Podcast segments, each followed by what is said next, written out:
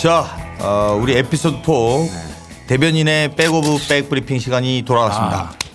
엄청 기다리는 나만 좋아하는 거 아니야? 나만 좋아하는 거 나 혼자 하고? 아니 엄청 즐거워합니다. 아닙니다. 오늘은 뭐 한 두세 가지 말씀을 좀 나눠보려고 네. 하는데요. 사실 지난주가 설날이 있어가지고 네, 그렇죠. 아, 설날에 대한 백브리핑을 아까 제가 김홍걸 위원장하고 만났을 때 잠깐 이야기했습니다만 네. 어, 명절날이 되면 대부분 추석 민심이 어떻습니까? 설날 민심이 어떻습니까? 하고 어, 저도 라디오 인터뷰를 두세 군데에서 했는데요. 네.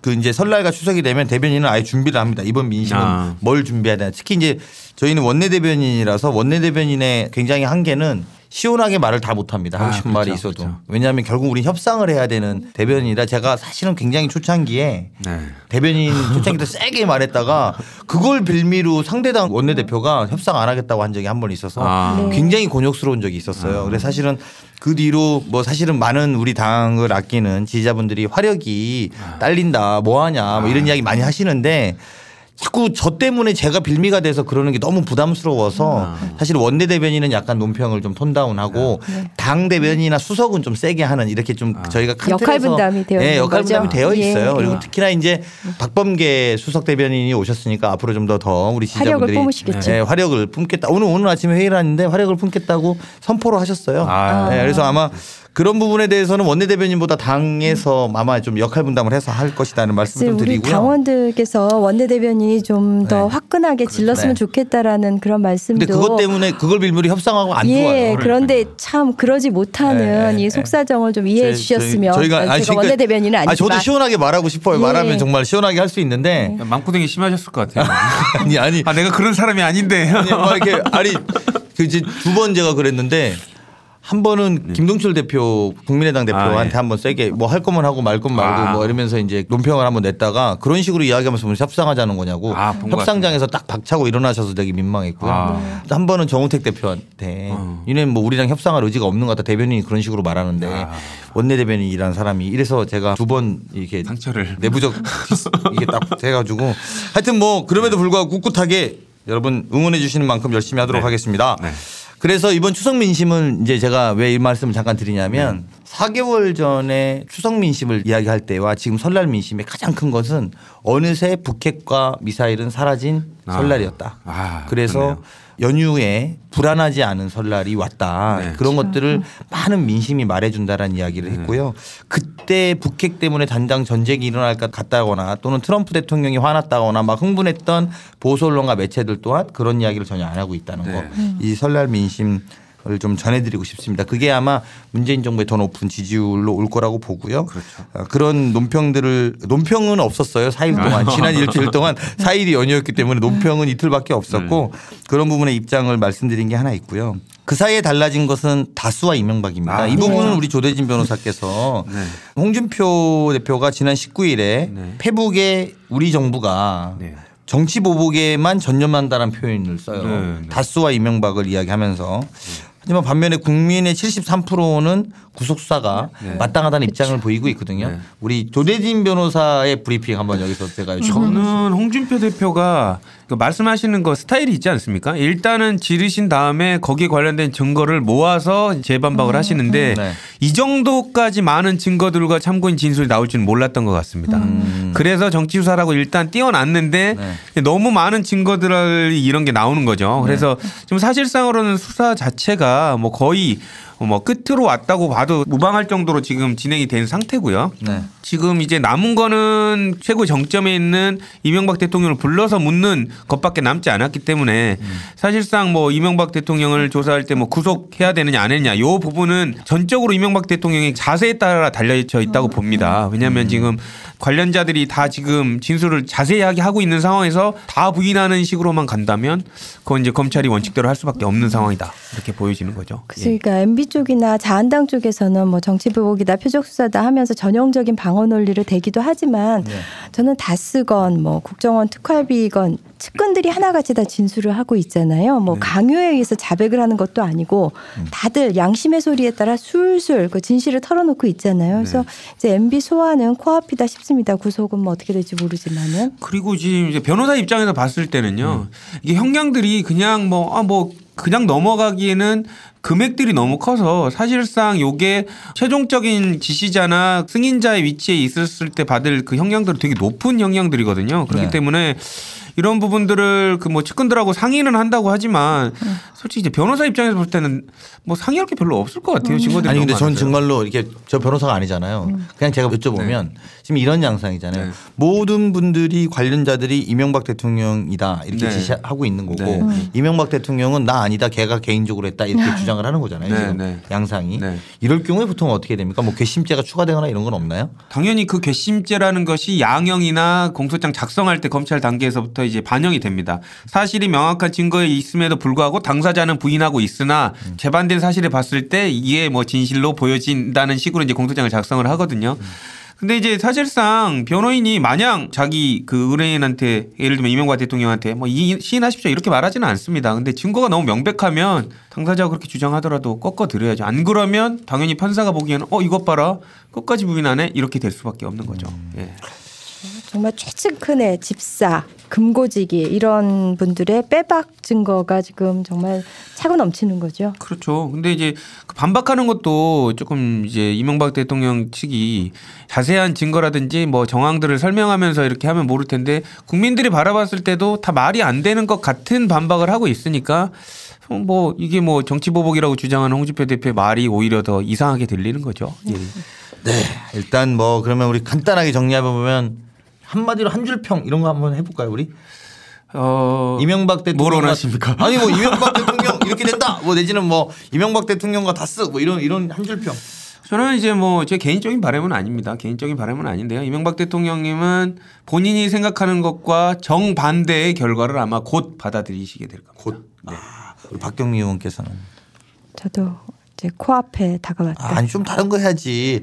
다스는 이명박 거다 뭐 이런 이야기를 해줘야 되는 거 아니야? 그렇죠. 누구 거냐고 우리가 몇 개월 동안 물어봤는데. 어, 나- 근데 그거는 사람 빼곤 다 안다. 다스는 이명박 대통령 거 맞는 것 같습니다. 제 생각으로는. 그리고 왜냐하면 그거는 부인을 할 수가 없는 증거들이 많이 있고요. 아, 그래요? 예, 그래서 이제 요 특활비 이런 거 좀 방어를 잘 하셔야 될 것 같다는 개인적인 변호인. 이명박 대통령 걱정해 주시는 또 아니, 조대진 아니면- 변호사의 모습을. 한 올림픽 한 네 번 지나야지 나오실 수 있을 것 같아서 예예 개인적으로 그런 생각. 자, 다스와 이명박은 관계가 무지하게 있는 걸로 네. 그리고 곧 법의 심판이 있을 거로 보는 백오백 브리핑입니다. 오늘 또 한 가지 달라진 건요. 오늘 오전에 극적으로 국회 운영이 정상화를 합의했습니다. 아, 그래서 아마 내일 국회 본회의가 열릴 거고요. 근데 이제 우리 청취자분들한테 보고를 드리면 지난주에 제가 권선동 법사위원장이 문제로 네네. 우리가 이게 파행됐다. 그 혐의에 대한 의혹이 있는데 제대로 되겠냐. 그래서 우리 당 의원들이 나왔다. 네.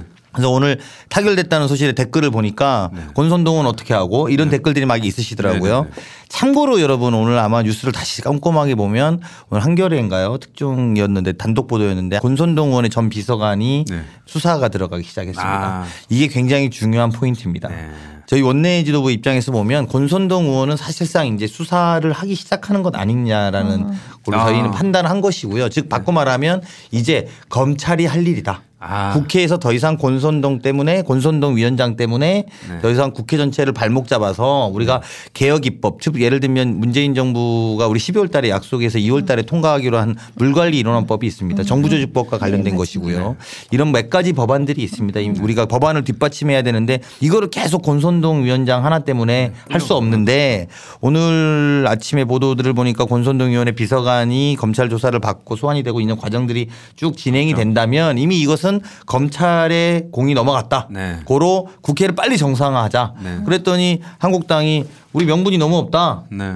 갑자기 본인의 그 위원장은 이렇게 됐는데 갑자기 그러냐 이래가지고 그 우원식 대표가 결단해서 사과를 했죠. 대국민 사과. 아. 한국당은 한국당이 하라고 그랬는데 뭐 사과라고 표현보다는 유감 표명? 네. 아니면 유감입니다. 그런데 국회 정상화가 되게 빨리 해서 법안을 통과시킵시다 이랬더니 네. 제가 볼 때 한국당도 권성동 위원장을 자르게 하는 것 같아요. 그렇죠. 이제 뭐 더 이상 밀어붙였다가는 본인들도 여기서 더 붙잡고 하면 안 되니까 네. 아 그럼 우리도 전적으로 합의하겠다 그러니까 더, 이렇게 하고 더 버티면 안 될 것 같은 느낌적인 느낌. 네, 그런 걸로 아, 확 네네. 들어오셔서 국회 정상화가 됐습니다. 그래서 이 부분에 대해서 왜 권선동 위원장은 아무 그게 없는데 그러냐 이렇게 생각하지 마시고 네. 오늘 기사를 좀더 접해보시면 비서관이 들어갔다든지 주변 조사가 되고 있고요. 지난주에 제가 그렇게 말씀드렸는데 안미영 검사가 네네. 이제 들어가면서부터 이 이야기는 시작됐다. 그리고 효과적으로만 보면 권성동 위원장 체제의 법사위가 파행됐기 때문에 춘천지방검찰청장을 불러서 외압을 받았냐 안 받았냐 이런 이야기 할 공간이 사라져 버렸죠. 그렇죠. 예, 그러면서 이제 권성동 위원장은 결국은 법사위 파행에 주범이 됐고 이제 이게 지나고 나서 국회는 정상화됐고 수사는 들어갔다. 이런 보고를 back of back 브리핑에서만 들을 수 있는 브리핑을 보고해 드렸습니다. 그래서 권성동 위원장 문제가 걸림돌 이었는데 왜 갑자기 풀렸나 오해하지 마시고요. 이제 수사는 들어갔고 네. 그래서 오늘 아마 박범계 수석 대변인의 논평이 그런 대목이 나옵니다. 수사는 수사고 국회는 국회다. 야. 예, 이렇게 예, 수사는 되고 있으니 국회는 열겠다. 이렇게 해석해 주시면 될 것 같습니다. 지켜보면 두- 되겠네요. 두 네. 주제를 합쳐서 그러면 MB에 이어서 권성동 너도 이제 얼마 안 남았다. 아? 멋있습니다. 오늘 사실은 그 지난주 대변인 논평 한국당의 논평 하나 소개해 드릴까 합니다. 아, 남북 정상회담 3 불가론이라고 하는 한국당의 정태옥 대변인의 논평입니다. 자유한국당은 세 가지 이유로 남북 정상회담이 불가함을 지적한다. 첫 그럼 좀 번째. 밉살스러운 그런 목소리로 읽어주세요. 아니 제가 너무 아, 제가 안 착하게 돼요, 읽지. 말고. 빙의를 해서 아, 그게 안 돼요. 첫째, 국제적 여건의 미성숙이다. 국제적 대북 제재로 북의 대외 교역이 90% 줄었고 미국의 대북 제재 의지가 강한 상황에서 정상회담은 한미 균열과 국제 군조만 흐트린다. 둘째, 대한민국 내부 여건 미성숙이다. 평창 올림픽을 두고도 국론 분열이 극심한데 정상회담이 힘 받을 수 없다. 난 도대체 이 대목에 국론 분열의 원인은 누가 그러니까요. 제공하고 있는지 아, 세 번째 북 내부의 여건 미성숙이다. 김정은은 정상회담을 제안하는 바로 그날도 핵의 질량적으로 강화하겠다고 했다. 정상회담 목적이 북핵 폐기인데 김정은은 북핵 폐기에 눈꼽만치도 생각이 없다. 아 저는 정말 남북 정상회담 불가한 이유를 이렇게 고심하기 이전에 어떻게 평화 체제를 구축할 건지를 좀 고민해 줘야 되는데 그렇죠.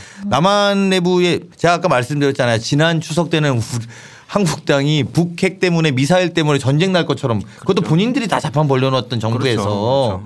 그래 놓고 말폭탄 던지는 거 가지고 막 본인들이 선동해서 받아가지고 전쟁 난다 막 이런 분위기로 몰고 가다가 그렇게 국론 분열을 원인은 제공했던 분들이 네. 지금은 국론 분열이 돼서 정상회담 안 된다라는 네. 식의 논평을 보면 이거는 2018년 2월 13일 날 정태옥 대변인의 남북 정상회담 3불가론의 논평이었습니다. 근데 이 올림픽 화해 무드에서 저런 논평을 내고 싶나요? 그러니까요. 이게 사실 이해가 안 갈 정도로 아니 근데 아까 그 우리도 그런 이야기 했습니다. 이제 본인들이 무슨 말 하는지도 몰라. 그런 것 같아요. 그리고 지난주에 했던 말을 이번 주 달라져도 아무런 죄책감이 없어. 기억도 네, 안 나고 네. 뭐 어, 그냥 그- 아무렇게나 어, 아무렇게나 하는 거야. 이렇게 하면 정말 좋겠어 저는 정말. 아 그렇죠. 예. 딱 시원하잖아 그냥. 흐름도 없고 뭐 흐름도 그냥 없고 아. 맥락도 없고 그냥 막 메가더야 메가더 메카터 그냥 맥 다 잘라 자기들끼리. 야, 그- 근데 저는 정말 그 자한당에서 그따위 그 논평을 내는 거에 네, 네. 굉장히 이제 열받기는 하는데 네. 또 일면으로는 제1 야당이니까 그래도 우리의 약간 counterpart려면 그래도 어느 정도 좀 품격은 지켜주고 그렇죠. 말은 되고 논리적 정합성은 있고 네. 일관성은 좀 유지하는 좀 그런 데랑 우리가 좀 적수가 맞죠. 되어야 네. 되잖아요. 근데 이제 너무 수준 이하니까 네. 맥이 풀리는 것 같아요. 어떤 면에서.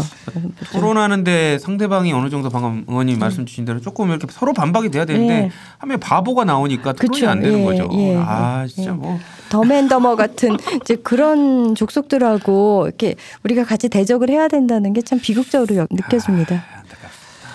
네, 아니 뭐 이거 말고도 사실은 너무 논평들이 뭐 우리 청취자분들이 장재원 수석 대변인의 논평 한 번씩 보세요. 이게 되게 너무 마음이 차분하고 화나는 일이 없다 이럴 때 장재원 수석. 대변인의 논평을 볼 때마다 혈압이 그냥 예, 아 우리가 지방선거에 어떻게 싸워야 되는지 명확한 구도로 읽힐 거라고 저는 생각이 듭니다. 제가 약간 저혈압이거든요. 그래서 가끔 예. 그래서 장재원 대변인의 이렇게 논평 읽으면 이렇게 혈압 상승이 아주 큰. 네, 오늘도 제가 허공한 논평 중에 하나는 뭐 그냥 이거는 그냥 공지 정도로 해도 될 것 같습니다. 방금 이제 우리 그 정태욱 대변인 그것과 맞물려서 남북 정상회담 개최를 둘러싼 여야 정치권의 논란과 달리 네. 국민들은 10명 중 6명이 남북 정상회담 개최를 찬성하고 네. 있습니다. 그래서 네. 두 배가 넘는 숫자가 찬성하고 있다라는 점 네. 정태옥 대변인이 얼마나 국민의 뜻과 다르게 가는지 네. 한번 여러분 참고하시면 될 것 같고요. 어, 이번 주 back of back 브리핑 짧게 왜냐하면 3일밖에 안 돼가지고요. 저희가 근무 시간이 4일은 놀았습니다. 연휴로 인해서 이걸로 마칠까 합니다. 아무튼 뭐 출연 오시느라고 고생하셨습니다. 아닙니다. 다음 주에는 좀 더 많은 내용으로 만날 수 있기를 기대하면서요. 여러분 다음 주에 뵙겠습니다. 네. 감사합니다. 네. 기대해 주세요.